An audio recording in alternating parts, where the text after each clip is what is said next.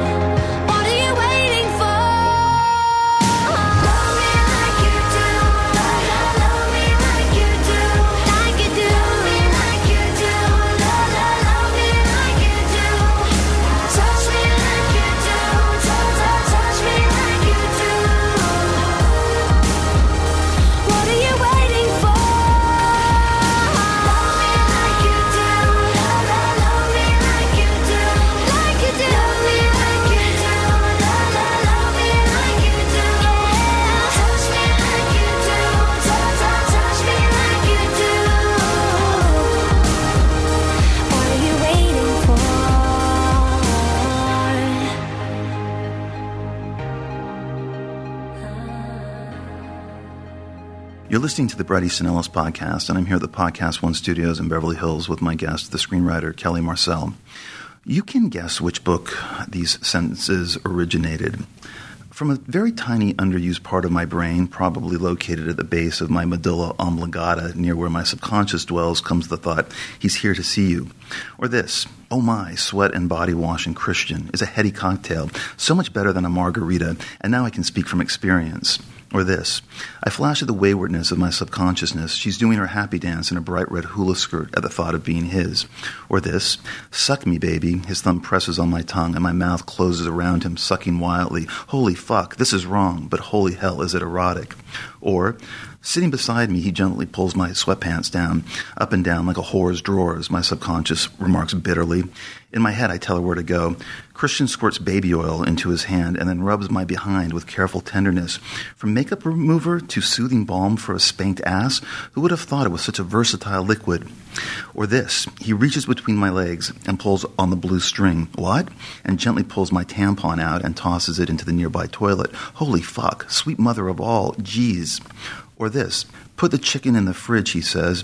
This is not a sentence I had ever expected to hear from Christian, and only he can make it sound hot, really hot. And everyone's favorite. His voice is warm and husky, like dark melted chocolate fudge caramel, or something. If you hadn't guessed by now, those are a few key sentences from the first volume of the Fifty Shades trilogy, Fifty Shades of Grey by E.L. James, aka Erica Mitchell. And to be fair, the books were created as Twilight inspired fan fiction with Bella and Edward replaced by Anastasia, a virginal college senior who works in a hardware store outside of Vancouver, Washington, and ends up meeting and then dating Christian Grey, a 27 year old billionaire who lives in Seattle and who enters into a light BDSM relationship with him, the only way Christian can really get off. The books came from the mind of a former TV executive, wife, and mother based in West London in her late 40s, which helps explain why the details in the sex scenes and the dialogue have no relation with what two American kids in their 20s would be up for, and instead lean toward what an older British housewife might find kinky and a turn on. Without being good or anyone liking them, the books, for whatever reason, have sold upwards of 100 million copies and have been translated into 52 languages. The branding and packaging of this material was brilliant. The shrewdness of taking this very poorly written sex fantasy and making it seem, through its branding and packaging, far more erotic and dirtier and upscale was definitely a factor in women feeling okay to buy Fifty Shades. And there was also nothing really like it in mainstream commercial fiction. It's hard to tell what makes certain books attain this kind of success. Word of mouth, sure, I guess. But it really is luck and fate, and its success is something as random as winning the lotto. Huge bestsellers usually come out of nowhere. And what was newish and interesting about Fifty Shades is that it also hinted at the future of publishing, because this was at first a self published ebook that gained some traction and notoriety before it became a phenomenon after it was picked up by vintage publishers here in the States. The writer at first bypassed everyone and simply posted her fan fiction and then got noticed. The beginning of the two democratization of publishing, the future. I picked up the first book, actually downloaded it, even though I hate reading fiction on my iPad, but I didn't expect expect to get far with this one. I was just curious. Reading nonfiction on my iPad has become the norm for me, but reading fiction, I want to hold the actual book. And though uh, the writing was as bad as I had expected, it didn't really bother me. And there was something about the book that kept me swiping pages, not only vaguely wanting to know where this was all going to end, but also seeing if James was going to be able to write an actual hot sex scene. But no, the book never became erotic. It was, however, the screenwriter in me thought, most certainly a movie. This was apparent to me by the time I got to page 30, and I became more and more convinced of this as the book kept advancing. Two American 20 somethings fall into a BDSM relationship because the boy gets off on the control and doesn't do romance. I'm 50 shades of fucked up, Anastasia, our hero exclaims at one point. And the girl who really wants his love without spankings and ropes has her doubts about this ever working out in her favor. And this first novel in the trilogy ends with their breakup. A movie was all there in the book, and maybe the first person present tense prose helped reinforce this idea. Two characters in an interesting dynamic, and the arc of their relationship is dramatized through a series of sex scenes, from the girl losing her virginity to the whipping she gets at the end that causes her to shut the relationship down, devastating her, the choice she feels she has to make. What the screenwriter would simply have to do is rewrite most of the dialogue and reimagine these young American kids as not sounding like British twits in their late 40s. The structure is there, though there would have to be some rejiggering in the last quarter of the book. Also, for me, there was the chance to revisit and update a kind of version of Patrick Bateman, and the idea of writing for that character was as interesting to me as were the power shifts within the relationship. Reading Fifty Shades while working on the script for the micro budget movie Paul Schrader and I were financing ourselves influenced The Canyons as well, where I was writing about my own Christian and the power plays going on within the relationship of another millennial couple. I lobbied for the job as screenwriter primarily via Twitter in a very determined and sincere way once it was announced that Focus Features had the rights and that E.L. James had handpicked Mike DeLuca and Dana Brunetti to produce. And my Twitter barrage consisted of posts about how I would approach certain scenes, sex things up even more, casting ideas I'd ask my followers about. Ian Somerhalder and Matt Bomer seemed to get the most mentions from women in social media, all coalesced into rising levels of fans pushing me for the job. Some even thought because of the incessant tweeting about Fifty Shades that I had the job already. And this led to a meeting with DeLuca and Brunetti, even though my manager at the time told me that he heard that a woman was going to be hired to write the script and that a meeting with them would be meaningless. But in my Fifty Shades delirium, I asked him to set it up anyway. I knew both Mike and Dana, and in retrospect, it seemed to be merely a meeting to calm me down a bit and maybe stop tweeting so much about this project I was going to have no involvement in. And because the mainstream press was writing about how I was pushing for this job on a weekly, if not daily, basis, and this had become a bit of a delicate PR headache for the Fifty Shades of Grey team. The meeting went well, I guess, in terms of everything being on the same page about my ideas, but it was, in retrospect, not a real meeting. I was never going to be asked to write that script, though I didn't know it yet. In fact, I didn't know it until I met Erica Mitchell, E.L. James, herself, at a birthday party for Rob Pattinson, who was Erica's first choice for Christian, duh, in the hills of Silver Lake, and where she told me that it was never going to be in the cards for me. Well, then why didn't you just tell me whenever I tweeted about this, or tweeted at you, Erica, to stop? I asked. She answered, because I didn't want the tweets to stop. They were very entertaining, and I was amused by them. Yes, Kelly Marcel was eventually hired to write the script, and Sam Taylor Johnson would be directing, with Erica producing alongside DeLuca and Brunetti. Dakota Johnson would star with Charlie Hunnam, who later dropped out and was replaced by Jamie Dornan. So, a major Universal Studios release, a hard R sex movie with an unhappy ending, was going to be written by a woman, produced by a woman, and directed by a woman. In the sexist corporate culture of Hollywood, this is rare to the point of non existent and can be looked at as a radical thing. The movie opened this year on Valentine's Day, and it's so much better than the book that you might actually make the mistake of thinking that you're seeing a good movie. What was missing from the movie of Fifty Shades was the chance to give the built in global audience something real, and that also for an event movie would cross the line in terms of its representation of sex, showing explicit, though non porn, sex scenes that relate the drama of the story instead of resorting to soft focus and montage while Beyonce sings over the soundtrack. Why not just go for it? Why not in this day of easily available porn, just go for it? Get dirty, get real. Boy, was I naive. Like all studio movies, Fifty Shades remains resolutely a fantasy, even though it is a rarity. A $40 million R rated studio movie without special effects about two adults in a relationship. For a while, the movie casts a spell. Sam Taylor Johnson shoots the movie beautifully, though in a glossy and impersonal way, and the leads seem well cast. The male model turned actor Jamie Dornan is both gorgeous and a good actor, as anyone who has seen him playing the serial killer Paul Spector in the BBC crime crime drama series The Fall can attest. Christian is the harder role to play, and on a first viewing of Fifty Shades, Dornan seemed oddly reticent, almost embarrassed by what is required of him, and not threatening enough. And it looks like he has a hard time saying "later's baby," though who wouldn't? Perhaps the most quoted phrase from the book, other than "holy crap." And women I know complain that Dornan seemed more like an erotic object for gay men than for straight women. The women I knew wanted someone burlier, a more obviously masculine man than the boyish, finely featured Dornan. He's way prettier than Dakota Johnson. But on a second viewing, the performance makes more sense when you notice that Dornan is playing it with certain layers of conflict that deepen the one note fantasy Christian from the book, though he is trapped within the conception of a character who still seems like a 50 year old British barrister rather than a 27 year old American boy billionaire, and what he would probably be into sexually in this day and age. Ostrich feathers over fleshlights? I don't think so. Dornan plays it the only way it can be played, robotic with hints of vulnerability.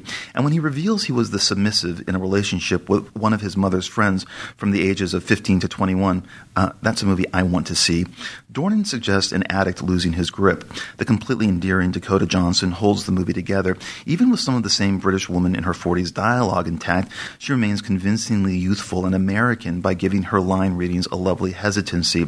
She has an incredibly likable and wholesome and flatly bemused quality to her, and she brings the movie its only recognizable humanity. It's not in the material, it's in the way she delivers the lines. The first scene, the office interview, like most scenes in the movie, is taken entirely from the book, is perfectly put together and organized, and it effectively builds on the anticipatory nature that's inherent in the material. We're waiting for them to start fucking, and the suspense is okay, when is it going to happen? Ultimately, there's no art here, just professionals getting a job done. The movie isn't gross like the book. It's classed up, and the makers downplay the exaggerated tone of the prose. It's upscale designer porn now, a princess fantasy with a light BDSM kink edge, antiseptic and not erotic, but mildly sexy at times. And the helicopter ride over Seattle at night, gliding high above the fog, while Ellie Goulding sings Love Me Like You Do, is a rush. As with most adaptations, the book becomes a trap, and if you listen to enough people involved in the making of the movie, most of the aesthetic failings in its last half had to do with the amount of control E.L. James had over the adaptation.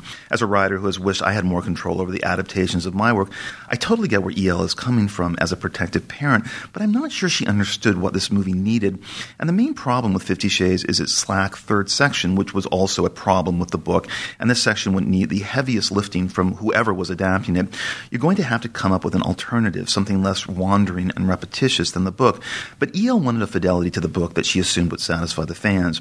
And because this wasn't allowed to be rethought, the movie goes off the rails, wobbling around until the final whipping. The first sex scene doesn't arrive until about 45 minutes into Fifty Shades, more than two hour running time. The losing of Anastasia's virginity, and it's not a cheap compared to what we usually see in American movies, which are so squeamish about sex. But you may ask yourself when it's over, if porn is so available, then hasn't it made something like Fifty Shades of Grey antiquated and meaningless? Well, when a movie makes $600 million in its theatrical release alone, that question becomes moot. And Kelly Marcel and Sam Taylor Johnson will not be part of Fifty Shades Darker, the sequel, though no one knows who the director will be. E.L. James' husband will be writing the script for that. Kelly Marcel did the adaptation for Fifty Shades of Grey and receives the sole writing credit, though other writers were brought on board by both the director and the studio, including Patrick Marber, who wrote Closer, brought in by the director. Though watching the movie, I had absolutely no idea what he contributed it. And the studio brought in Mark Bomback, whose credits include Wolverine, the remakes of Total Recall and Race to Witch Mountain, as well as Dawn of the Planet of the Apes and the first movie in the Divergent series. And I also have no idea what he contributed either. And his hiring should give you some kind of insight into how studios think of their projects. That the screenwriter of Live Free or Die Hard might just be the guy to fix Fifty Shades. Marcel was also one of the writers on Saving Mr. Banks, as well as creating the television show Terra Nova. And we'll get to those projects and other subjects later in the podcast. But Kelly, for people who are interested in how certain writers get certain gigs, the Fifty Shades of Grey hiring is kind of unprecedented. The novelist is given carte blanche to choose who she wants to adapt the book, and that never really happens. I mean, so this is a very unusual production in the studio world. It, it doesn't really work like that most of the time. The novelist getting her say about who should write the script. So, Kelly, how did you get this job, which was one of the most coveted screenwriting jobs in recent years? Yeah, uh, the yeah that was a, a crazy one. Um, with Fifty Shades, uh, Fifty Shades came about when I was still on the set uh, for Saving Mr. Banks. So um, John, some directors like writers to be on the set, and some directors don't. John Lee Hancock wanted me on set every day for Saving Mr. Banks, so I was very busy with that film.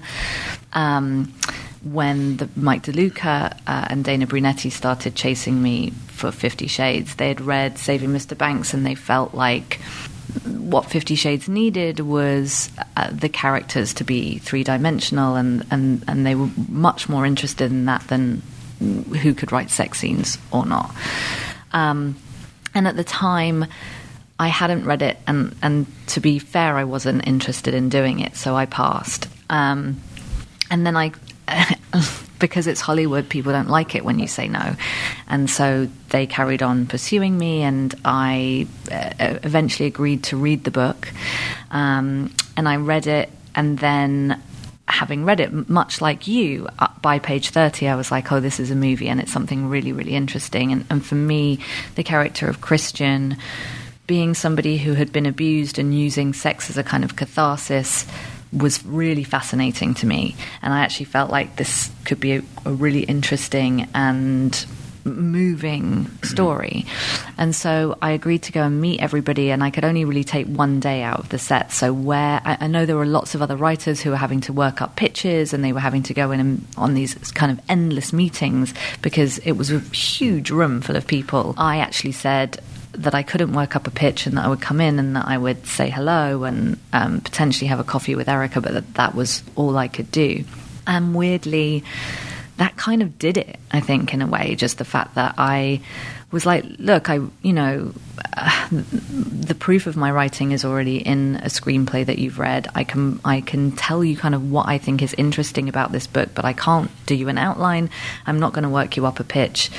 Uh, but uh, I I think Erica and I also immediately got on with each other. I really love Erica, and um, she and I just kind of had the same sense of humor, and we felt the same things about the book. So that and and like and like you said, it was her decision in the end, and she was sold, and that was it. Well, I was going to ask you what was your initial approach to the material? I mean, how were you going to approach it before anyone had their say? And when did you realize that this whole thing, in a way, was kind of completely out of your hands as a screenwriter? I mean, did you ever feel straitjacketed by what you could and could not do with the material? Were there impositions, uh, things imposed upon you?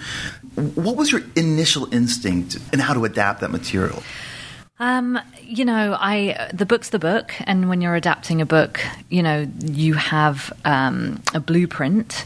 But I very much wanted to do something different with the screenplay. Um, and when I spoke to the studio and the producers and everybody, I made that quite clear, and they were very enthusiastic about that, and um, and kind of loved the things that I wanted to do. I didn't want the story to be linear. I wanted it to begin at the end of the film, and and for us to kind of meet uh, in the middle. And so you start with the spanking, and you have these um, sort of flashes that go throughout the film. I, you know, I, because we had a problem in the third act, I felt like that if you moved times, that might help the situation. Um, I wanted to take the inner goddess out, and you know, all of her monologue, Dakota's inner monologue, sorry, Anna's inner monologue, and um, and they were cool with that and they kind of, you know, I wanted to remove a lot of the dialogue. I felt like it could be a really sexy film if there wasn't so much talking in it. And so that's really the script that I initially delivered. Um, and, and it was quite dark, I think, the first draft that I wrote as well. It very much concentrated on Christian's pain. And I, I think at that point, you know, when I delivered that script, was when I realized that all of the, uh, you know, all of them saying, yeah, absolutely, this is what we want, and you can write anything you like and get crazy and get artistic with it was utter, utter bullshit. And, you know, rightly so. Erica was like, I don't, this isn't what I what I want it to be, and I and I don't think that this is uh, the film that the fans are looking for. And whilst it was artistic, and and I was really happy with that draft, um, I I you know. I listened to what she said, and, and Erica was actually really good. You know, we she she ended up coming into my house for a week and we kind of wrote uh, side by side and put things back in. But she would always let me argue and she would always let me fight for things that I felt passionate about. And in the end, we ended up with a draft that I think was sort of, you know, like halfway. You know, it was a it was a halfway compromise. But she had still been very brave about what she had let let go. Um, and ultimately, Erica did have all of the control. So there wasn't ever going to be a point where the producers or the studio could step in and say, no, no, we're going with this Right. first draft. Well, I guess there was also problems and tensions uh, because of what Sam has intimated in the press, and that Erica has somewhat confirmed in the press that there was a clash between Yeah. the two of them.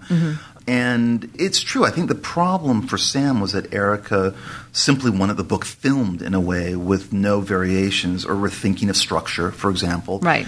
And when you see how faithful the movie is, to maybe a fault, you know, well, what do you do as the director on that when you you have a job to do, you have a job to fulfill this version, but at, at the same time, you are in a way straitjacketed by the creator Yeah. of this material.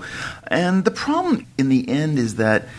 I always thought it could be a really, really terrific movie. Mm-hmm. That it could be real, and that these kids could be real, and that you could you could really excise the glossy fantasy element of it and do it as what would this guy be as as a 27 year old American billionaire? What would this girl be like? This interesting dynamic between these two characters, making it real, making it funny, making it maybe naturalistic, Yeah. making it a really good movie because the problem is that no one really liked the movie, you know? I mean, A.O. Scott in the New York Times called it, quote unquote, a terrible movie. and that was a huge missed opportunity on everyone's part because, you know, because you're going to make the money anyway. You're going to make a lot of money no matter what you do. Right. So why not make a good movie out of this? Why not make a movie that makes people look at the Fifty Shades brand differently, perhaps? elevated, maybe prove people wrong, that there is something in the book that is interesting. I mean, you know, The Godfather isn't a good novel. Jaws isn't a good novel. The Exorcist isn't a good novel. The list goes on and on. But the people who adapted them knew what they were doing, knew how to move around the material, knew how to excise, you know, certain things that were not going to be cinematic. But there is also the realization, the suggestion from a few key creative figures in the making of Fifty Shades of Grey that it didn't really matter if it was good or not. That it was just something to be made to keep selling the Fifty Shades brand. T-shirts, clothing, jewelry, toiletries, cosmetics, wine, sex toys, nail polish, Ben Wa balls, handcuffs, lube, $90 teddy bears dressed like Christian Grey, moisturizers, masquerade masks, bras, baby clothing. When did you realize that this is what you were kind of up against as part of this team going in making this movie? What do you do as a creative, let's say? Yeah, there was, there was a very definite moment where I was like, you know, we, we were weeks away from shooting. The, the, the Sam was now on board, and, and it was clear that, that that was going to be a struggle, you know, between that there was going to be a struggle. It's very difficult to come on as a director and be handcuffed in that way and not be able to fulfill your creative vision because there is because there are certain restrictions on you. But at the same time I would argue that it was very clear that that was the way it was going to be so then don't sign on to the movie. You know like it it was always going to be that. I um I think I realized, you know, that we were trying to go to production with a script that was now because the thir- a third voice had come into the room was now very much not ready. And then suddenly, I, I can't remember what the conversation was, but there was a conversation, and I realized, oh my god, this isn't about this isn't about the movie. This is about the fact that there are Audi cars being lined up to be, you know, uh, put out on this date. There are toys, there's merchandise, and there's all of this stuff that's so much more financially um, rewarding than the film, and they all have to hit this date. So this movie is going to get shot no matter what is on the page because it has to be out by a certain date in order to fulfill the huge, massive conglomerate that is surrounding it. It actually isn't even about the film anymore. And I think all those big franchise, massive tentpole movies are the same. And, you know, Batman has to come out on a certain date because there are Batman toys, or, you know, there are things that are absolutely nothing to do with the movie that are rolling down the line, and there is no stopping those things. And, um, I just haven't ever been in that situation as a creator before, but and maybe that's because I've never signed on to an enormous, enormous Right. movie before. But I get it, you know, and and it was a really interesting lesson, and there wasn't. I wasn't angry about that. I was just like, oh, oh my mm. god, of course, Right. this makes total sense now, and now I know. And then, you know, next time if I ever decide to do something like this again, then you have to realize you're just a cog in a machine. You're not.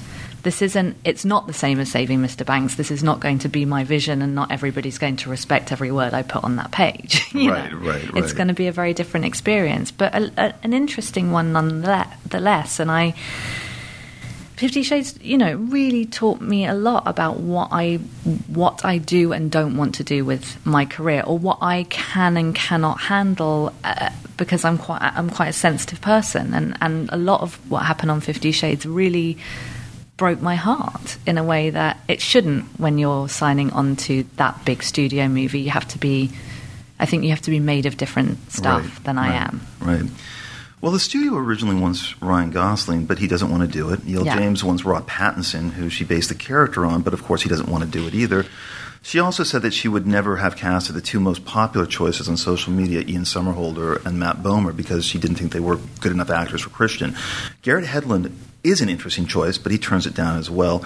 And so does Charlie Hunnam, who then um, on. changes his mind Yeah. when he takes another meeting, I guess, with Focus and Universal and talks to the director. And once he auditions with Dakota Johnson, uh, Hunnam admitted that he was psyched and into the project. Now, the rumor is, and this has been widely talked about without Hunnam confirming this, is that Hunnam is also a screenwriter. And he was not only giving copious notes, but he was also actually rewriting the script, which was driving E.L. James crazy, and that it finally escalated into him wanting to leave the project or maybe being let go. Did you hear anything about that at all? Yes, um, that, that's the point at which I um, left the project. Um, I, I, I know that Charlie had a lot of notes. Um, I know that he uh, f- he felt that the ca- the character of Christian wa- wasn't there for him in the way that he needed him to be, and I think that's when Patrick got brought on. Um, and that's really all I know about that. The rumors about whether Charlie wrote it with Patrick or or without, I don't know. Um, and Charlie is a screenwriter, and he has there. I think he's written like a Vampire Van Helsing script or something like that. Interestingly, so I, I leave at that at that point, and it, and and it was really difficult because I wanted to be allowed to address Charlie's notes, or at least talk to him about them, and and that there was definitely a divide at that point, and that certainly wasn't going to happen. But weirdly, I bumped into Charlie two nights ago in London. Um, and I, because I keep seeing him around, and it's so strange that he had quite a big impact on my life, and he doesn't know that it's me that he's he's looking at. So I uh, I introduced myself the other night. He was like, "Oh, hi," and um, we we it was very sweet. We hugged it out in a restaurant, um, and he was very lovely and very kind. And I know, and he was saying actually um, at the dinner that he was so sad to leave the project um, because he he had really really bonded with Sam and really liked Sam a lot. So I think he he had felt that he had really wanted to do it for her. But um, yeah, he and I kind of Well, you know, well, the- well, what ultimately happened was that, that a new list of actors was drawn up. And I think it included Alexander Skarsgård at one point and Scott Eastwood, and finally Jamie Dornan gets the role. Um, they're not paying a lot of money for anyone playing Christian or Anastasia. I think about 150k a piece. You know, Jamie Dornan has become a kind of low key icon among gay men. He's got a great look, and in Fifty Shades, you know, he's naked and fucking and whipping. But though we we never see him have an orgasm, though we do see Dakota have a, one or two. And on the first viewing, he seemed extremely. It, it was noticeable how reticent he seemed.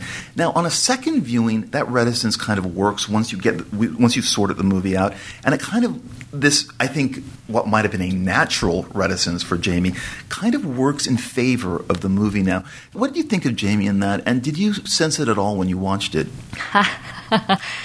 Um, I have not seen the movie Fifty Shades of Grey. When I say my I, my heart really was broken by that process, I really mean it, and I, and that, so I don't see it out of any kind of like bitterness or anger or anything like that. It's just I don't. I, I don't feel like I can watch it without feeling some pain about, you know, how different it is to what I initially wrote, and also how um, how I don't know how kind of separated we we were a very very tight team in the beginning of that process, and and it all became very sort of disparate towards the end. So I haven't I actually haven't seen it. Um, I got into trouble with my reaction toward Matt Bomer as a fan favorite on social media with a surprising amount of women not knowing he was gay.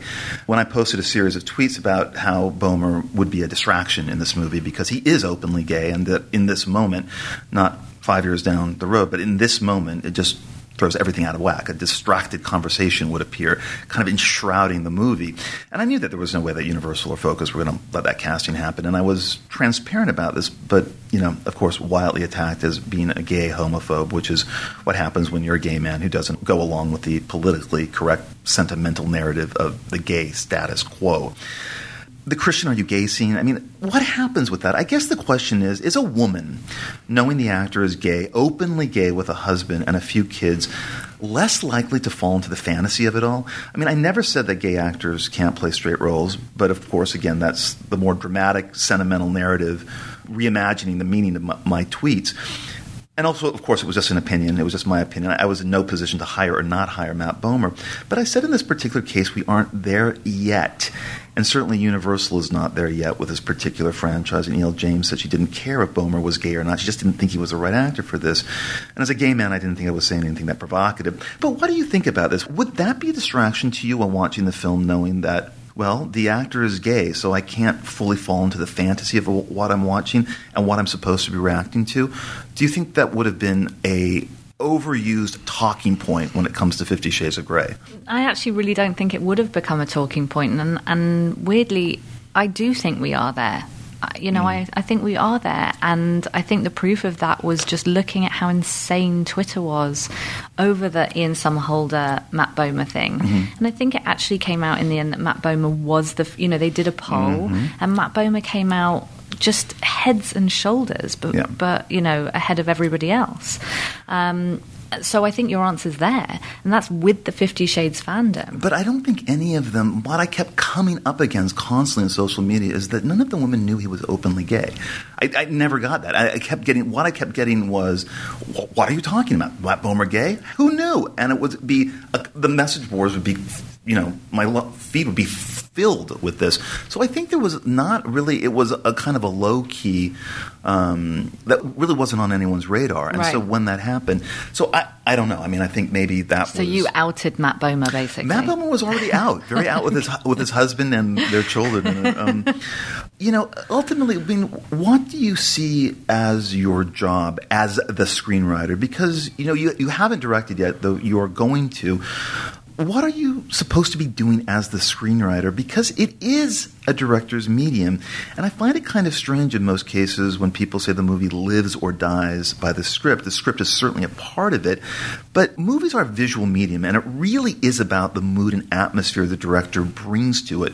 You know, certainly there are no forty million dollar episodes of a TV show, so Fifty Shades looks a certain way. You can see the money on the screen. In TV, you are mostly aware of the lack of money on the screen, and on, on TV, the writer is the auteur. In movies, the director is. TV is all about selling information. Movies are about atmosphere. So in movies, screenwriting is a job where you are working for the vision of the director, and it really is the director who controls the destiny of the film. The director is responsible for how the writing comes off and how the acting comes off. The writer is kind of a helpless bystander, which is why screenwriters usually become directors. What is your take on this?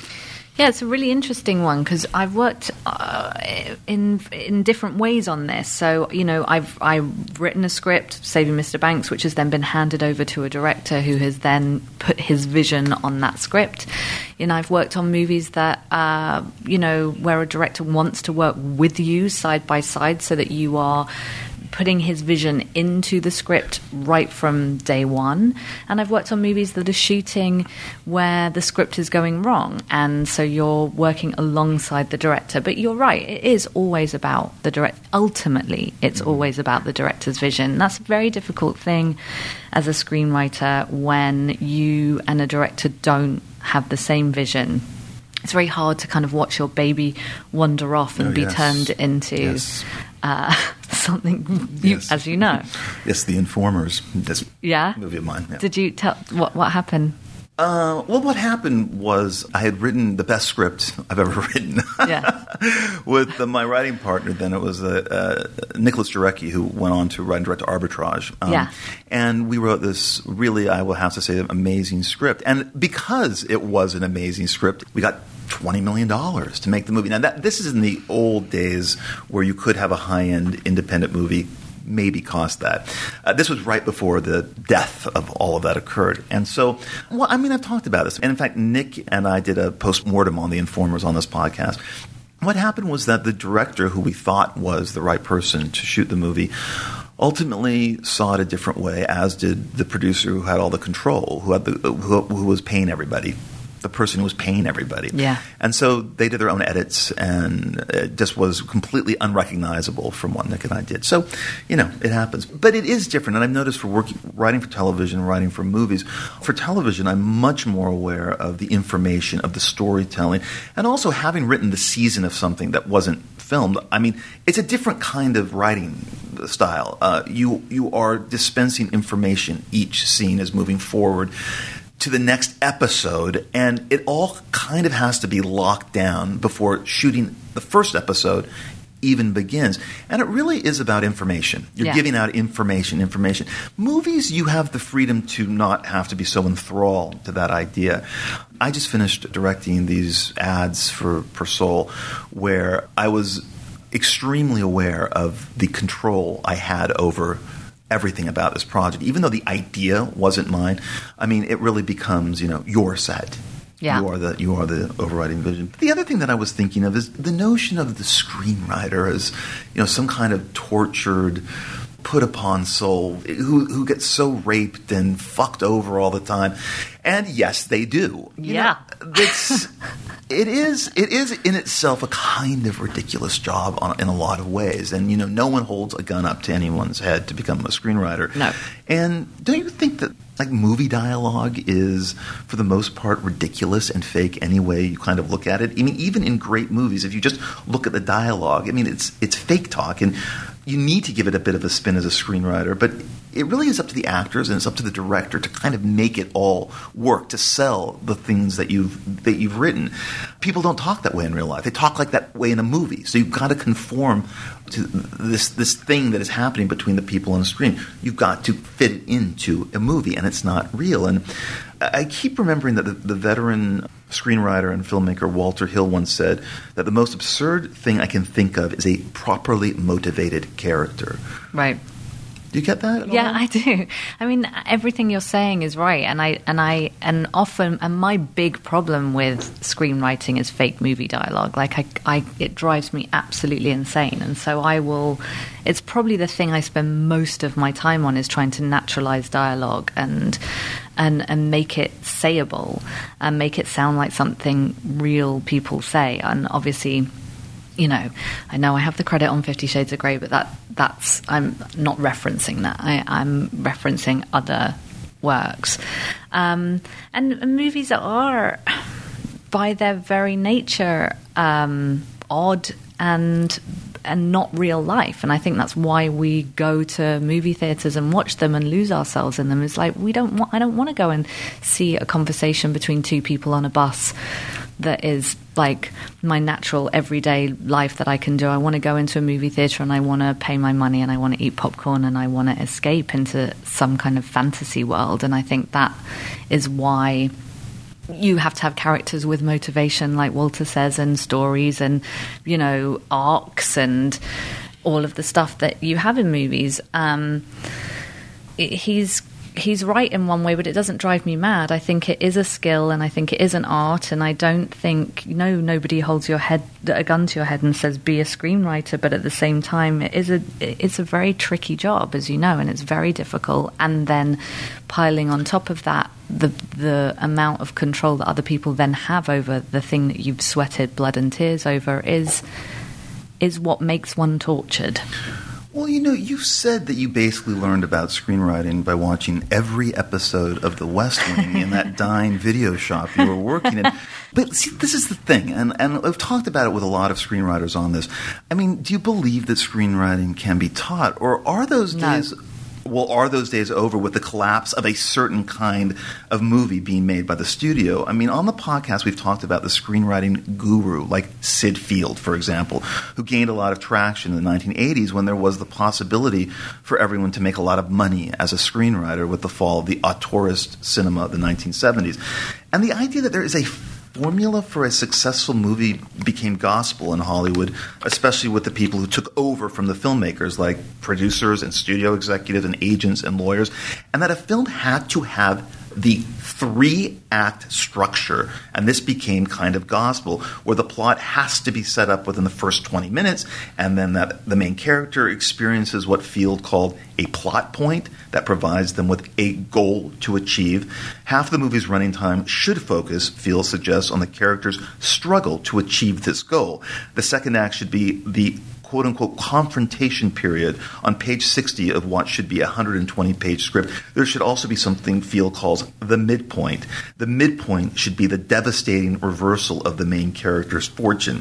Now, the third act should depict a climactic struggle by the protagonist to finally achieve his goal. Now, you can either think as a writer that this is all quite obvious, or you can think this is so formulaic that people should now be ignoring this. And, you know, people like Quentin Tarantino believe that you should just tell the story. You know, you want to tell anyway, just go ahead and write And that following the Syd Field guidelines now suggests a very different movie era in this new DIY kind of culture that we all find ourselves in. And it would kind of like erase something like what would Syd Field make of Boyhood?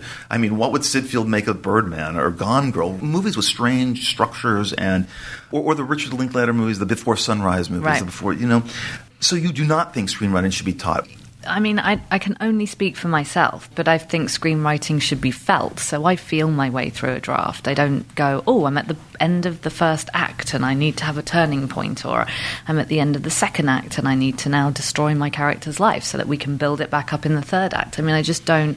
I do think in terms of acts, but I don't. I, I don't think about like, am I hitting the right note on the right page? I just allow you know, I don't outline, which is something that I've spoken um, about a lot in Q and A's and, on various different things, um, and I just allow my, which is you know a hard thing, but I just allow my characters to tell me where they want to go and and what's happening to them. For me, it's all about character, and it's all about like who is this person, where are they going, what do they want, um, and then and then the kind of story fits around that. Right. Um, you know, uh, Saving Mr. Banks has a really, really difficult structure because it goes between, you know, two time periods of somebody's life. But at the same time, I never felt that it was difficult. I just felt it. Right. Um, and I felt when the right moments were. And I just don't think you need to save the cat anymore.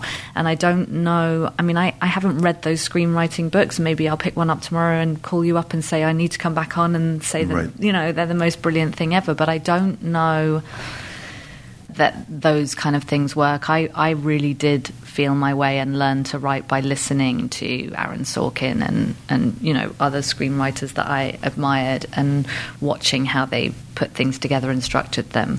And I actually learned movie writing from watching a TV show. So because I felt like each episode of The West Wing was its own tiny little three act, you know, movie but yeah, I don't. A a screenwriting school, I don't know. I, hmm. I mean, it's either in you or it isn't. It's like saying to you, you know, did you go to school to learn how to write American Psycho? I mean, it's just ridiculous. No, it, it, it- you're right. You feel it. Yeah. You have to feel it to, Yeah. to make it work, or else it's just like a job. Yeah, and you have to want to do it Right. as well. Like it's it's a horrible job, as you and I both know. It's It really, is. It is mostly horrible, and the and the thing that you realize as it happens over and over is that it really is in the director's hands. You just hope the director doesn't fuck it up, Right. And that is why I think why so many screenwriters ultimately want to turn to directing. I know that I, I never really thought about that ten years ago, but now it's completely on my mind all the time with every project that I initiate. You're the fear, I don't care, cause I've never been so high. Follow me through the dark, let me take you past the satellites.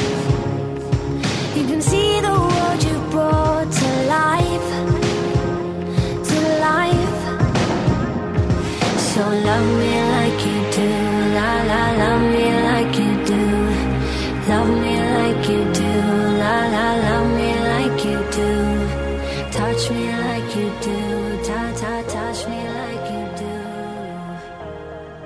Here's a quick rundown of the origin story. Kelly Marcel is from the UK, and her father is a film director, and her sister is an actress. Marcel is bored in school, and her grades are terrible, which is a common theme on this podcast with just about every artist, musician, filmmaker, and writer who has been on.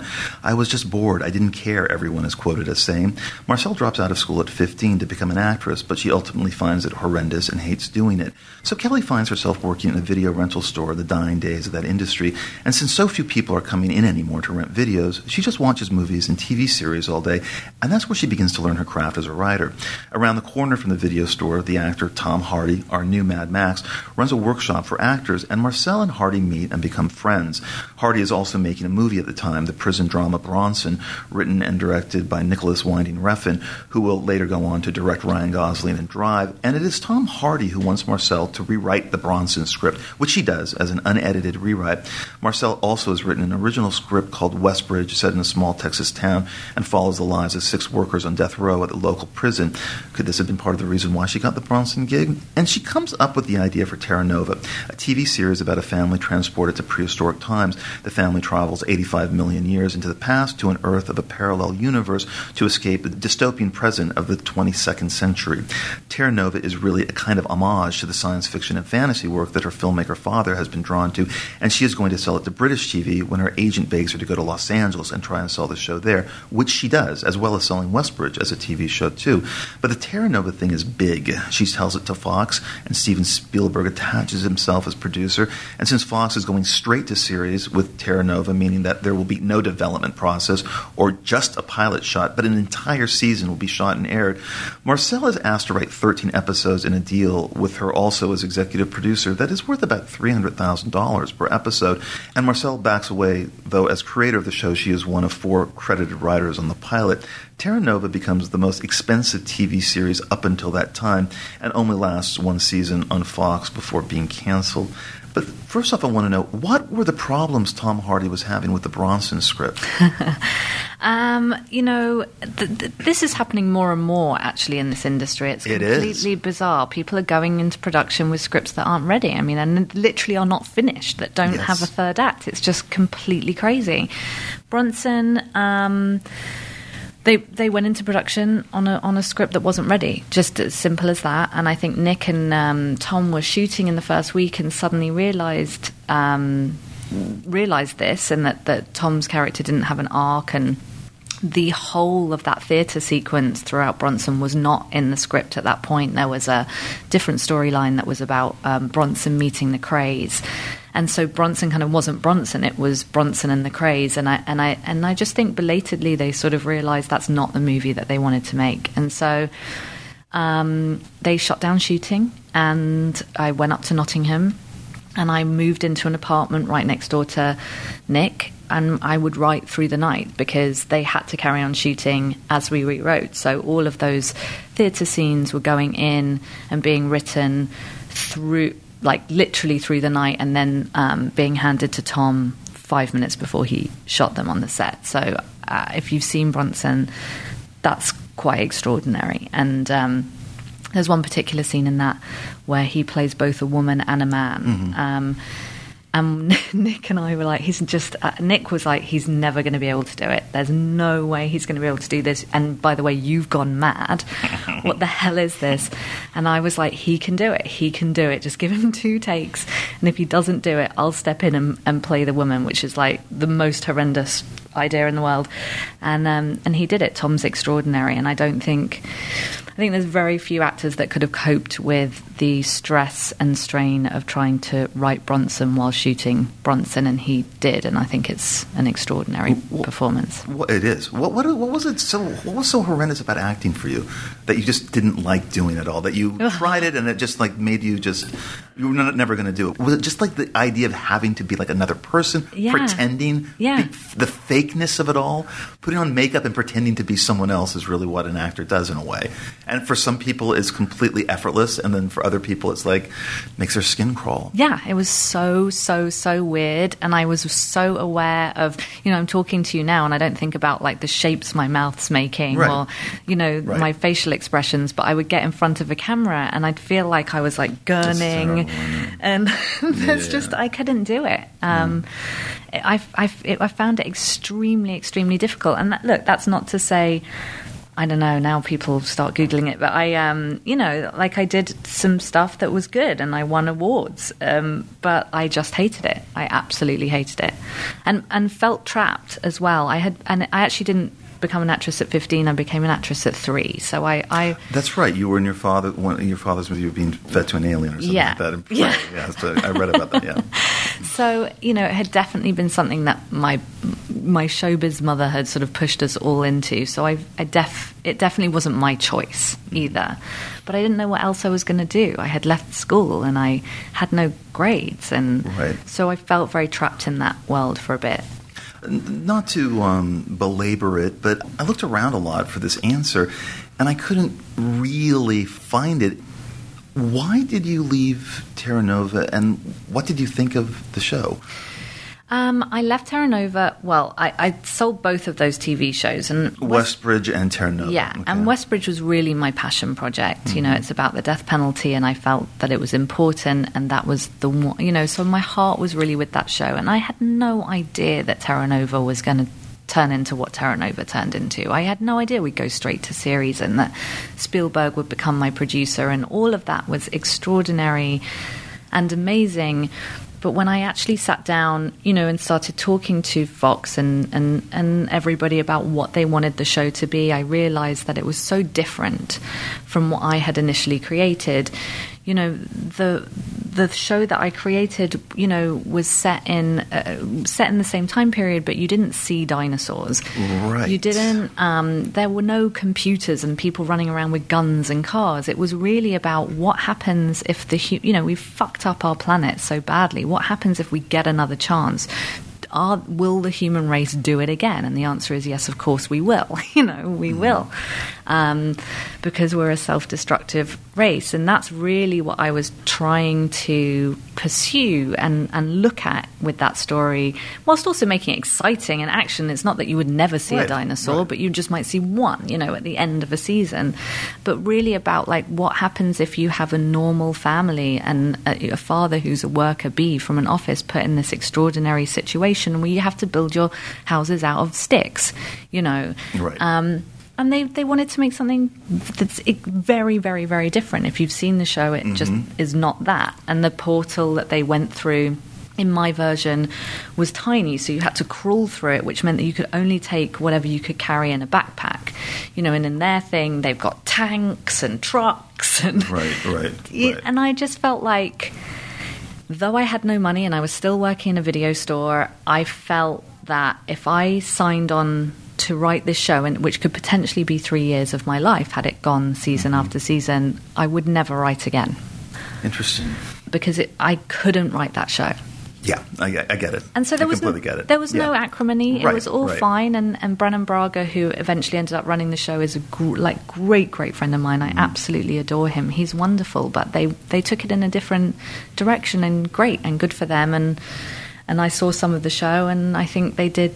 You know, fu- I think they fulfilled their vision of the show Right. um, as best they could.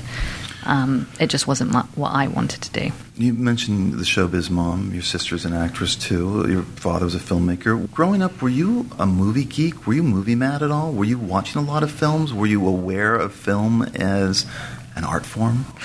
Um, you know, yeah, I remember, you know, our house, in our house, it was funny. My dad was just always, my dad worked on the Pink Panthers, so he was second unit director on a lot of them, and um, and he was also um, the first AD on some of the original ones, and so we'd watch a lot of that kind of stuff. Uh, or my, you know, people would be watching Seven Brides for Seven Brothers, or just old school films. Uh, and yeah, we did watch movies, but I personally remember being in my room, in a corner of my room, reading books. Um, I just always had my my face in a book, and I and I kind of think I was talking to my sister about this the other week, and I know that yes, the family watched movies and everybody would sit around in the living room, but I don't remember being part of that. I remember very much being alone, being in my own world, and, and reading intensely. Um, but and also, my dad was a film director, so he was never really home. Yeah. Um, And my mum was an aspiring actress as well, so sh- they weren't really home. So there was a lot of entertaining ourselves that went on. Were there favorite writers that you had when you were growing up, You know, I. or that influenced you? Yeah, I was really into like the Famous Five and Enid Blyton and um, uh, adventure stories, and definitely Dr. Seuss. I, I remember reading Cat in the Hat over and over and over and over again. Um, kind of weird and wacky stuff. And there was a book called The Faraway Tree that I remember. I can't remember who that was. And then as I got into my teenage years, you became, uh, you know, one of my favorite writers, and I and um, but yeah, just kind of I'd read everything and just everything that I could get my hands on. Saving Mr. Banks, Yeah. which you wrote, is about the relationship between Mary Poppins author P.L. Travers, played by Emma Thompson, and Walt Disney, played by Tom Hanks, who has been courting Travers for about 20 years, seeking the film rights to Mary Poppins. Travers doesn't want to sign the deal because of her aversion to the Disney brand, and so we're in L.A. for three weeks in 1961, where Travers and Disney battle it out. And this is intercut with flashbacks to Travers' hard-scrabble childhood in Queensland, which we find out is kind of the inspiration for Mary Poppins, which was actually quite influenced by her father's alcoholism and early death and her mother's subsequent suicide attempt. Travers hates Los Angeles, but she begins to collaborate with the creative team that is developing Mary Poppins. Travers believes that Mary Poppins is the voice of reason, of pragmatism, and is the enemy of whimsy and sentiment. Disney and the team are confused by Travers' disdain for fantasy, since Mary Poppins to them is a fantasy story. But as the movie continues, everyone begins to realize that Mary Poppins is really about Travers' father, and in the end, Travers comes around, grants the rights, and even weeps while watching the finished movie at the premiere at the Grauman's Chinese Theater years later in 1964, though smarter people may see it as Travers' anger over the movie that was made from her life. Uh, this Disney-produced movie doesn't really nudge us in that direction, however. Um, anyway, it's all it's all very touching and well made and sentimentalized. Disney is kindly and exasperated, and we never see him smoking. Writers are depicted as crazy and need to be told what to do, since Disney is always right. But the movie, like a lot of movies do, takes a lot of liberties. Travers told Disney at the premiere that she was not even invited to that he had to take out the animation sequences. Many of the scenes between Travers and Disney never took place. Disney had already secured the rights before Travers arrived in LA. However, it is a movie. It is a metaphor about the creative process and the conflicts in an artist and the stories a writer tells in order to live and move on. And I think Saving Mr. Banks is a reminder that movies based on factual events are telling their own stories, using these events as launching pads for other ideas. So, fact versus fiction in biopics. I mean, last year, The Imitation Game, Selma, American Sniper, The Theory of Everything all had minor controversies over how they rewrote and reinterpreted actual events and raised the question how do you deal with the fidelity of the biopic movie? And does it matter? I mean, it's just a take. You are rewriting history when you make any movie, whether it's Lawrence of Arabia or Lincoln. And, you know, Saving Mr. Banks got flack for whitewashing Travers and Disney, and it was suspect because it was actually made by the Disney studio. But what is your feeling about this whole notion that everyone is so tied to the fact that if you get anything wrong from the reality of the situation, then somehow you've done something that's corrupt? Right. I mean, look, that's why it's a, it's a movie. It's not a documentary. We made a movie, and there's Right. a very big difference between movies and documentaries. And, you know, all I can say about Saving Mr. Banks is there's a finite amount of research that you can do. It's not, I don't know what happened in the room with PL Travers. I can tell you that, yes, Disney went to London. He had a meeting with her in her house. He came out with the rights. He, he actually hadn't secured the rights before she mm-hmm. came to LA. Do I know what was said in that room? No, absolutely not. But what I do know is that in truth, Walt Disney had a terrible relationship with his father, and that in truth, P.L. Travers also had a very tricky relationship with her dad, and perhaps that was something that they could bond over.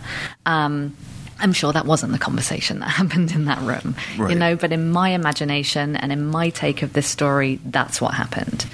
Do we have to be faithful to the truth? I think yes, we do somewhat. I think you know if you're if it's a biopic, you should at least be ninety percent there, and you should be able to defend the ten percent that you are. I completely agree. I have a biopic in pre-production right now called "The Golden Suicides," which is about oh, Teresa Blake and um, Such a great- I mean Jeremy Blake and, and Teresa Duncan, and I really wanted to be completely faithful to it. The entire script is completely taken from stuff that's verified. Yeah. Um, but there are a series of scenes throughout the movie where they're alone.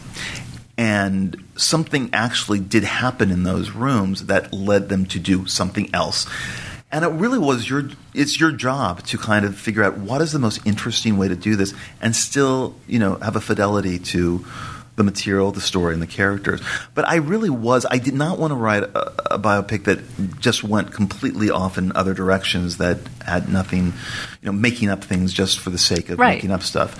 And basically, well, why did I want to write this? I mean, why were you attracted to Saving Mr. Banks? Why was I attracted to The Golden Suicide? I had my own reasons, my own personal connection to it, and I wanted to explore that aspect. I didn't really want to get into the paranoia conspiracy theories that she started to come up with later in her life. I really saw it as like a love story. And yet, you know, when we had Gaspar Noe was going to direct it at one point, he, being who he is, he thought my take was somewhat interesting, but he wanted to go into the more salacious aspects of the story. Right. And so, so it really is, you know, as you say, it is a completely personal thing. You bring what you want to bring about this story.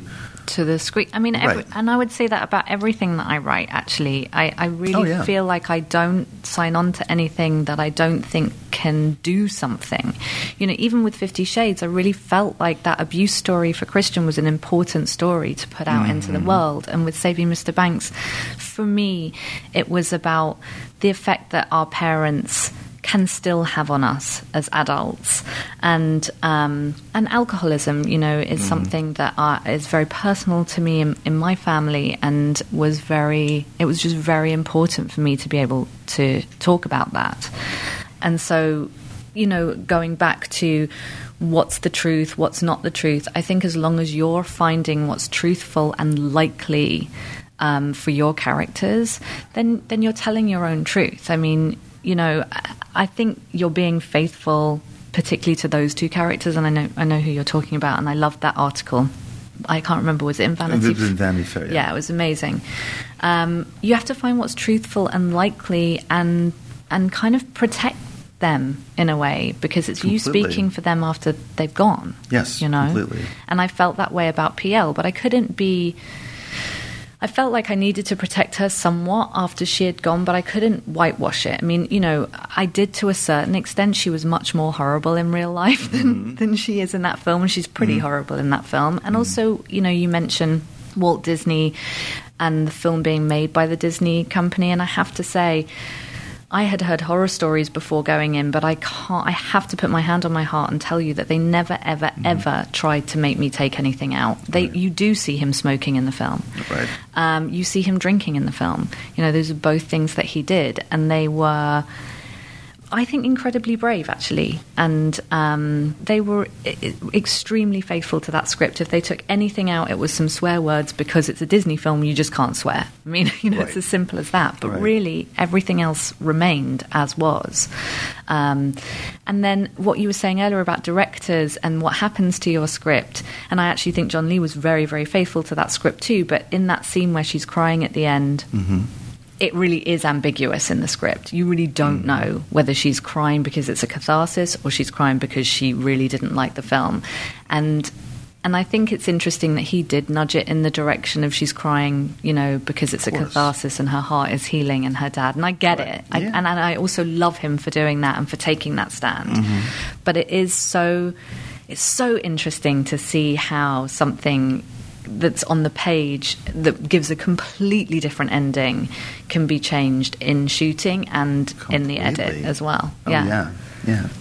Pitch Perfect 2 and Mad Max Fury Road dominated the box office with about $120 million between them on on their opening weekend last month, and both were praised. And Mad Max somewhat derided for what seemed to some groups like pandering to women for their female centric takes, and mirrored again that the big topic in Hollywood now is sexism and ageism for women. And since then, Maggie Gyllenhaal has gotten a lot of press when she said in an interview that she was told by producers that she was too old at 37 to play the love interest of a 55 year old actor and would not get that role no matter how good of an actress she was. Um, and there was a short YouTube clip that went viral made by Amy Schumer about Julie uh, Louis Dreyfus playing herself along with Tina Fey and Patricia Arquette about Julia Louis Dreyfus's uh, quote unquote last fuckable day as an actress. Um, they were all kind of like it had been announced suddenly that that was the day that she would no longer be a fuckable actress, and they, Patricia had already gone through it, and Tina had gone through it, and so they were having a picnic celebrating it. A general awareness of this is kind of louder than ever. I mean, especially when it comes to ageism and also definitely pay equality. What do you make of all this? Eh, Have you have you experienced any of this? Do you think? I mean, you know, I know what it is to be a 40 year old woman, walk, you know, going out uh, in Hollywood and being surrounded by lots of young, blonde, What is it leggy like? totties, fucking horrendous, Bret. you know, Mm-hmm. it's not just in movie. I mean, you know, I think it's in movies and TV and with actresses bleeding into real life. You know, it's this is not a good town to be my age in and single. You know, um, Um, it really isn't. And so I get it. I do. I totally understand it. At the same time. I look at something like Mad Max and Charlize Theron, who's in her 40s, kicking ass, armless, you Right, know, with right. no love interest in that movie. That movie is not a love story. Yes. And I'm just like, yes, thank you, George Miller.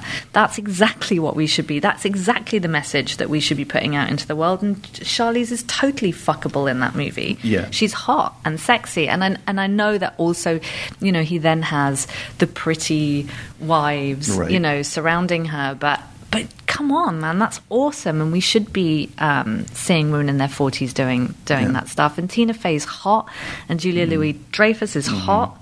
You know, Well, it's interesting about the Mad Max thing because we were talking about it a, a couple weeks ago about the men's groups who were complaining about Mad Max Fury Road, saying that what it is essentially doing is making women more like men and uh, whatever defeminizing them, whatever the term was, and that Mad Max Fury Road is ultimately kind of a social justice warrior, feminist tract, and, and it kind of strays from its roots, its original roots.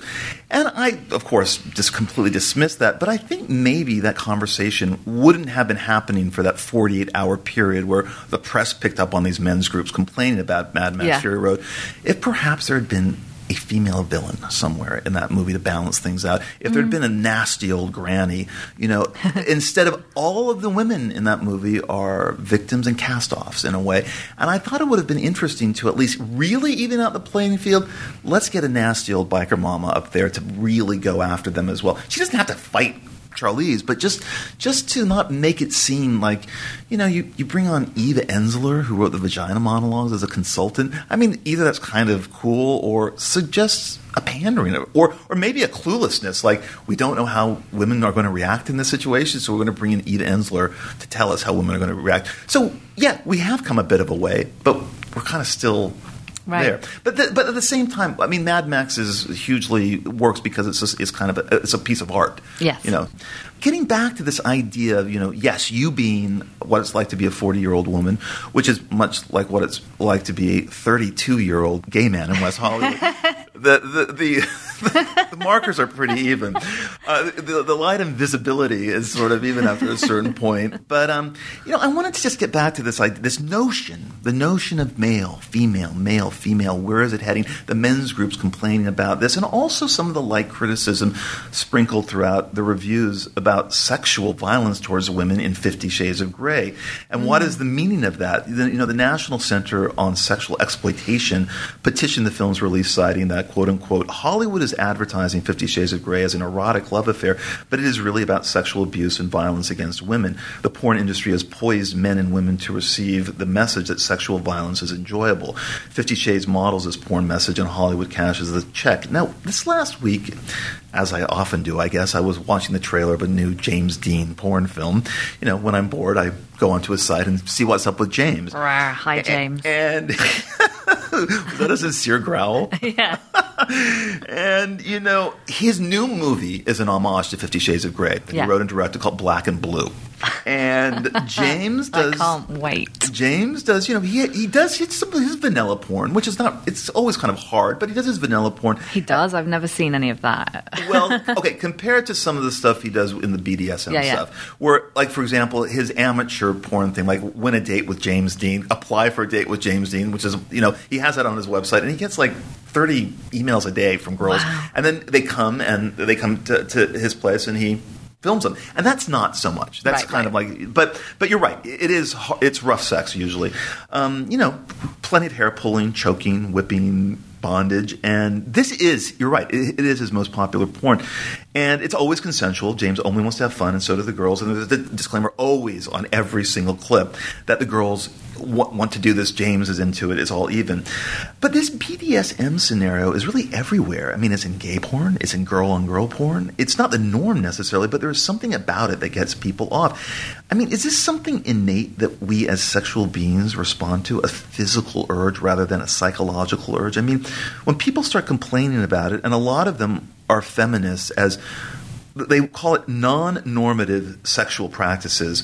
I don't know what that even means. I mean, is a woman or a gay man more aroused by like a neutered little snowflake sitting on the opposite edge of the bed, meekly asking if he may have permission to touch you, which is really what they want to have happen on college campuses throughout the United States.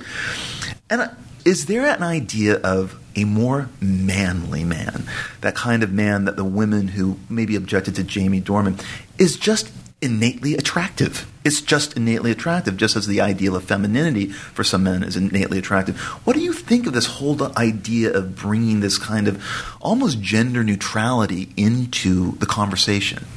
Yeah, I mean, look, I can't. I can really only speak from. I don't know, uh, you know, what goes on in everybody else's bedrooms or how anybody else is feeling about sexuality. I can only really speak for myself as a woman and say that, uh, you know, I, you know, I, don't, I really want a man to be a man in, in the bedroom with me. Like I, I, I like a good spanking, like everybody else. I'm not, you know, and I don't. There's nothing abnormal about that. And where I have to absolutely defend Erika is that um, nothing that happens in Fifty Shades isn't consensual. Nothing that happens in that book does Ana not get to say yes or no to. Um, it is her choice. Um, to to go along with whatever Christian wants, and I think also what Erika did with that book whatever anybody thinks about it, was open up sexuality for women and open up a, a discussion place in the bedroom between couples to be able to talk about the kind of thing that you and I are talking about. Um, it's not abuse. You know, if uh, my boyfriend wants to spank me, that is not abuse as far as I'm concerned. I'm quite, you know, and neither does he have to kind of go i'm now going to and how do you feel but i but i get that you know i also understand that porn is so available now that um, there may be some i worry about um, young you know teenagers particularly boys watching porn yeah. and thinking that that's the norm you know and that um, women actually look like that for a start. You know, it's just not true. I'm afraid we don't all look like that, and that um, that some of the stuff, particularly you know, some of the stuff that James does is normal, and that's what you can do as an 18 year old in the bedroom. There ha- there does have to be some form of consent, and I think that's where Fifty Shades is. Um, is is very strong on that point, you know, uh, in the film and or the script that I've read and in the book. You mentioned that you like James Dean. Do you have any kind of relationship to erotica or porn? I mean, did you did you like it? You obviously have seen some of James' work. I am a big fan of James's. Big I fan am of too. James's. Hey, I am too. He's got a support group here. And also, I would really be interested to find out from James what percentage of women are watching his channel and what percentage of men, because I bet it's a higher percentage of. I bet it's more women I do than too. men. It's much more women because well, we've talked about this. It, it's overwhelmingly women. Yeah. And men kind of tune James out because they're either threatened or Yeah. it's like it's not, you know. But he does have uh, male f- fans uh, as well. But th- the reason that I, you know, first came to know James Dean is because I was sent these articles by my producing partner. about, Yeah. Do you believe who this person is? Does this person really exist? Like this guy who has this huge teenage girl following. And I think it's overwhelmingly, I think actually it's overwhelmingly women watching porn in general as well. And then you look at Fifty Shades again, not to keep bringing it up, Right. but that was women. I mean, that, you know, No, women went out and yeah. bought that book, women went out and bought the tickets to the movie. So I think that's a really interesting. I think it's a really interesting thing to start talking about that women have a voice sexually. Finally, uh, and I'm asking this as someone who I guess you've just gotten back from Cannes. The big question, the conversation that dominates this podcast is asking where is movie culture now? And what does movie culture mean? What part does it play in the national cultural conversation? Where is it during the year when we're not in awards season mode? Is the intelligentsia seeing movies? Does the intelligentsia even care about movies? This last Memorial Day weekend, the North American box office was down 18% from last year, and it was a pretty substantial drop. The New York Times just announced that it's not reviewing every movie that opens anymore because there are simply too many movies Wow. of too little quality Wow. to have the three main critics waste their time reviewing. I think Manohla Dargis said something like there were a thousand movies that were available now for the New York Times to review. And I also know when I'm looking through, when I'm scrolling around online and seeing what movies are opening Friday, I am confronted with 25 movies opening locally in cinemas in mm. Los Angeles. So all of this seems to hint that we're on a path going there. But what do you think is happening to movies as a business and as an art form? And I think part of the thing that is exciting about Cannes for so many cinephiles is that they love films and they are passionate about them in a way that really makes Americans look like, you know, whatever. Did you get that feeling when you were at Cannes this last weekend? And again, I, I just would like to hear what you think about this whole idea of the notion of film culture and movie culture and where it's going. Yeah, it's a really interesting one. I don't. I think I felt quite despairing about movies and the industry over the. You know, I, I was kind of like, this is all a business. It's all about money. It's uh, you know, and and how can those that how can that coexist with art? And uh, and just feeling very pretty depressed about like it being tentpole after tentpole after tentpole, and then you have a year where Foxcatcher, Whiplash, and Birdman come out, and my faith is restored. Correct. You know, and I love those films. And and we talk about you know films where we go, oh, that wouldn't get made anymore, or that wouldn't get made anymore. And those three movies did get made, and they're incredible. And so I don't know. I think we're probably in. The, I think people. I think we're probably in the same place we've always been. You know, there are arty movies, and then there are these great big tentpole movies, and you like can like both, or you can like one or the other. Um, I don't know uh, what that means culturally speaking. I think that we I think the thing that I'm finding most interesting is the lack of attention people are giving to movies now. I sit in a movie theater and there are people on their phone um, tweeting or texting. Um, I, I don't ever remember a time when I was younger or I sat in the video shop that I would be doing something else other than being completely engrossed in the thing that I was watching. So I think we watch movies in a different Yes. way. And I think that affects the way movies get made as well. The completely. Yeah absolutely. And i and and that's what that worries me. That worries me. And by the way i'm the same person. I can't sit through a movie. If I'm- on my couch in my living room i will not sit through a movie without checking my phone. And i really hate myself for that. And and i'm and i don't know i don't know. I really kind of struggle with that and um, speaking on that, going to Cannes, especially with Mad Max, was absolutely incredible because you do. There is this. So you were there as the guest of someone, or were you? I was there with Tom Hardy, but also because I worked on the film. Uh, I didn't know you worked on the film. I did work on the film. oh, you did. In what Yes. capacity? Um, I went uh, out to Namibia and, and did some uh, some rewrites and some Got got work it. with Tom and Charlize, but nothing that I don't. That's a difficult one because I everything that I did was from George Miller's brain, so there Right, is right, no right, taking any kind of credit for doing anything other than just helping some, you know, helping get some stuff on the page and helping Got those it. guys with character work. But again, you know, it was a beautiful experience and it was a hard experience, but an amazing one. And so, you know, the studio sent me to Cannes, and, and obviously Tom's a good friend, and it was just, it was lovely. It was absolutely amazing to be there and see people treat the movie with such reverence. There's a real kind of dignity when you watch movies at Cannes. People, you know, sit there, they don't get their phones out, they're very much engrossed in it. You feel like it's a ritual of some sort. And I was really reinvigorated just just by the whole festival, just really reinvigorated and inspired and felt like that feeling that I felt when I first started writing, which is anything is possible, and you can put anything on a page and anything can get made, which I haven't been feeling recently in the in the past year, particularly just like. Wow, you know what's going to get made as a DC movie or a Marvel movie, and and that's it. So I don't know, and I don't know where we. I think culturally we're, we're probably you know, I'm probably being pessimistic, and I think that maybe we're in the same place we were when we were making movies 20, 30 years ago. Why